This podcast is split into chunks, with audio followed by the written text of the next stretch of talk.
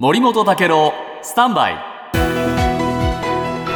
長官読み比べです、えー国連安全保障理事会が、えー AI に関する初の公開の会合を開いたと。こういうんですね。で今日毎日新聞を大きく取り上げていますがこれに参加したですね、えーこれ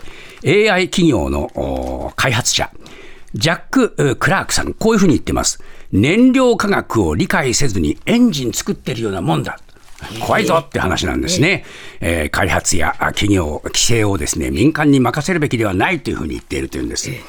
で、またですね、えー面白いことを言ってるんで、この人ね。えークラークさんは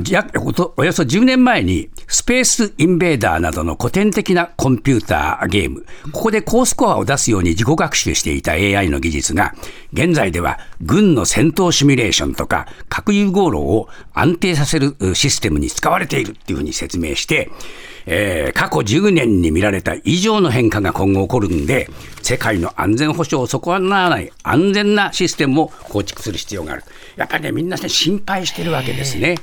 でそうした中で今日日本経済新聞の一面 AI の報道利用日経はこう考えます